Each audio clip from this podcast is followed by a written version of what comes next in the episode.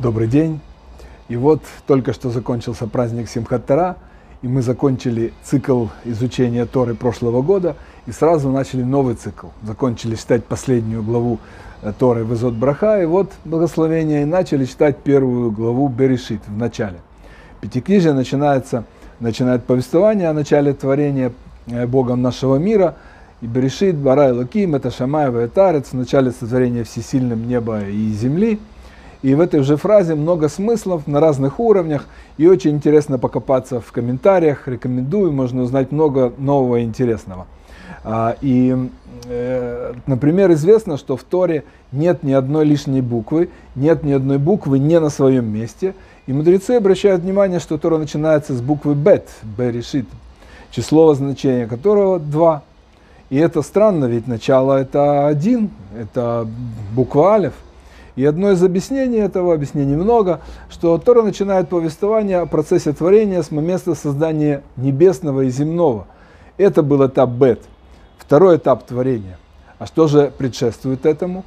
И э, это мы находим в книге э, Рава Мрамхаля, Рамша Махаем Луцата, известного авторитетного каббалиста, в его книге Дерехашем «Путь Творца, путь Создателя, путь Ташема».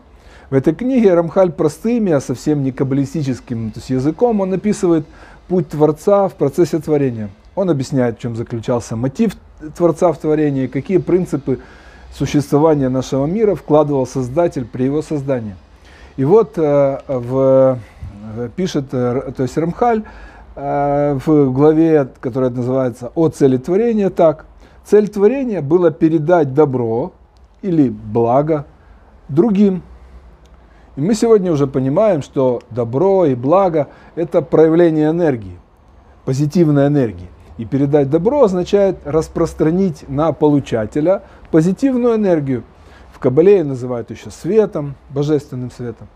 И тогда становится понятно, э, что когда ученые открыли в какой-то момент, что произошел э, большой, так называемый большой взрыв – то в результате которого, по их мнению, само собой произошло сотворение мира, то они лишь наконец-то в своих исследованиях дошли до того, о чем, э, что объясняет Каббала еще тысячи лет назад. В какой-то момент произошло начало распространения Всевышним своего влияния, своей энергии, своего добра, по сути себя, потому что он есть абсолютное добро. И далее мы читаем э, в Дерехашем замысел Бога в процессе творения – был создать тех, кто будет наслаждаться его благом. Э, то есть это нужно принимать просто так, что Бог, как высшее добро, высшая позитивная энергия, реализуя свою сущность добра, сущность энергии распространяться, она начала создавать получателя этой своей позитивной энергии, своей добра или блага. И этим получателем было все творение, все стало получателем божественной энергии. Это все, что мы видим вокруг в нашем мире. Земля, небо, травка, животные, жучки, паучки. Это то, о чем речь идет в нашей главе Берешит. Но кроме этого, были, до этого были созданы и другие объекты получения божественной энергии. Они как, как раз результат тех процессов творения, которые не описаны в нашей главе, которая начинается с буквы Бет. А происходили ранее, на этапе Алиф – о том, что было сотворено до материального мира, Рамхаль пишет в главе о частях творения и их состоянии.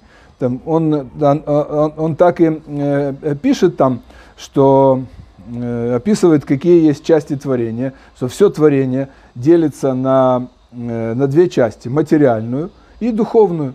Материальную нам приблизительно понятно, а духовное это не телесное создание, неощутимыми нашими органами чувств, они, в свою очередь, разделяются на две категории – души и трансцендентные силы, невдалим. Души нам приблизительно понятны, мы что-то уже слышали, а трансцендентные сущности – вид духовных созданий, не предназначенных для вхождения в тело, а души, наоборот, предназначены, да, а, и они делятся на две категории. Одна называется силы кахота, другая – ангелы. И там много в них подразделений, все это называется система ангелов. Однако существует один вид созданий, который был промежуточный между духовным и материальным, пишет Рамхаль. Эти создания неощутимы нашими органами чувств и так далее, и так далее. И эти создания э, э, называется родом Шедим. На русский в христианском таком духе переводят демоны. Да? И они делятся на отдельные разные много видов. То есть, э, э, так вот эти духовные создания сотворены до материальных. их, как мы увидели, есть три. Души, трансцендентные сущности, ангелы и силы, и шедим, демоны. Четвертый вид творения – это уже материальный мир. И тут можно еще пару, пару слов сказать о процессе распространения энергии, которые э, ученые увидели в виде большого взрыва. Для того, чтобы создать первое творение, Бог, то есть высшая энергия, начал сокращать себя, уменьшать свою энергию, чтобы вот дать возможность существовать чему-то, кроме, кроме него, с огромной силой энергии. На уровне, который характеризовался первым уровнем сокращения Э, высшей энергии, были созданы первое творение души, нематериальное, потому что материальное еще не могло существовать. Души, которые могли выдерживать больш, большой свет или большую энергию то есть, э, Бога. Затем на следующем уровне сокращения божественной энергии стали возможны те самые трансцендентные сущности, ангелы и силы. На следующем, на третьем уровне уже появились те самые шедим. На этом уровне высшая энергия была сокращена до такой степени, что стало возможным полудуховная, полуматериальная сущность. Кстати, известно про этих шедим, что ими мог управлять царь э, Шламо. И в Талмуде также говорится, что э, как можно было убедиться, что, э, в, что они есть или что они есть где-то рядом, нужно было на ночь посыпать пол пепл, пеплом, и на утро можно было увидеть, если это следы похожие на, на куриные, такие трех. Э, и, наконец, самым сильным сокращением высшей энергии, фактически полным уменьшением, полным сокрытием Бога стал материальный мир. И о нем как раз и начинается свой рассказ э, в Пятикнижье в главе Берешит. Так вот, если мы очень так кратко, схематично разобрались в процессе творения, то еще пару слов в продолжении разговора о целях творения, и об этом важно сказать в начале. Вспомним, Равхамель сказал нам, что замысел Бога в творении был создать тех, кто будет наслаждаться его благом. Да? И далее он пишет, это благо может находиться только в нем, в, в самом, что он не, не делим и един, да, мы знаем эту характеристику Бога. Поэтому постановила его мудрость, что это истинное воздаяние блага будет заключаться в том, что он даст место творениям прилепиться, как бы приобщиться к нему, в той мере, в котором это возможно. И создание, предназначенное для этого великого дела, приобщение ко Всевышнему, будет названо основным в творении, а остальные объекты будут лишь существовать, э, способствовать его преуспеванию и достижению им его цели. Поэтому они назовутся второстепенные по отношению к этому основному созданию. Поистине этим основным созданием является человек. Все же остальные существуют только для него, как верхние, так и нижние, пишет Рамхаль. И человек, он далее пишет, это то самое создание, которое сотворено для того, чтобы прилепиться или приобщиться, как кому, кому легче понимать, ко Всевышнему. Что тут он сказал? Что так как это понятие благо или добро, то есть высшая позитивная энергия, это и есть сам Бог, и, он, и они, это благо и добро, не могут быть отсоединены от Него, то чтобы получить это благо, которое Творец хочет да, нам передать, нам нужно как, как бы прилепиться к Нему, то есть стать максимально близким к Нему. И в Дарахашем дальше Рамхам еще много объясняет, что невозможно прилепиться к высшей духовности, не став подобной ей. Невозможно по-настоящему получить благо от Творца, как высшего совершенства, не став самым, самому близким к совершенству. У некоторых людей мучает этот вопрос, в чем смысл жизни, в чем цель жизни.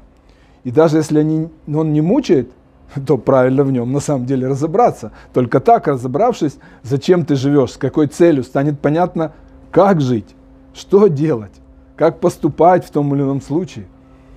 И вот дает нам ответ Рамхаль. Человек был создан как основное создание э, с главной функцией э, и смыслом создания которого было стать получателем добра от Создателя. И для того, чтобы им стать, нужно становиться ближе к Богу. Чтобы стать ближе, нужно становиться подобнее Ему. То есть нужно постоянно работать тем, над тем, чтобы становиться лучше, совершеннее. И далее в Дарехашем Рамхаль рассказывает о том, о чем мы уже тут несколько раз говорили, что на горе Синай Бог передал нам инструкцию, как становиться Ему подобным и как приближаться к Нему. Оказывается, это очень просто. Нужно находиться в тех границах, которые Он установил, и они называются заповеди. Помещая себя в рамки закона, которые, которые сформулированы в его э, пятикнижье, мы становимся лучше, становимся совершеннее, естественно, в критериях им установленных, становимся ближе и подобнее ему. А в результате начинаем получать больше блага от него. И главной заповедью, вмещающей все остальные, как пишет э, сам, сама Тора, является изучение Торы. Вот вам и смысл жизни, вот вам ожидаемый результат от жизни со смыслом. Мне показалось важным об этом сказать в начале очередного цикла изучения Торы, в начале нового этапа жизни в ногу с недельными главами Хумаша. И вот уже с самого начала важно не растерять то хорошее, что мы получили в Рошашана на этот год, и приложить все усилия, чтобы исправить то плохое, которое могли, не дай Бог, мы получить.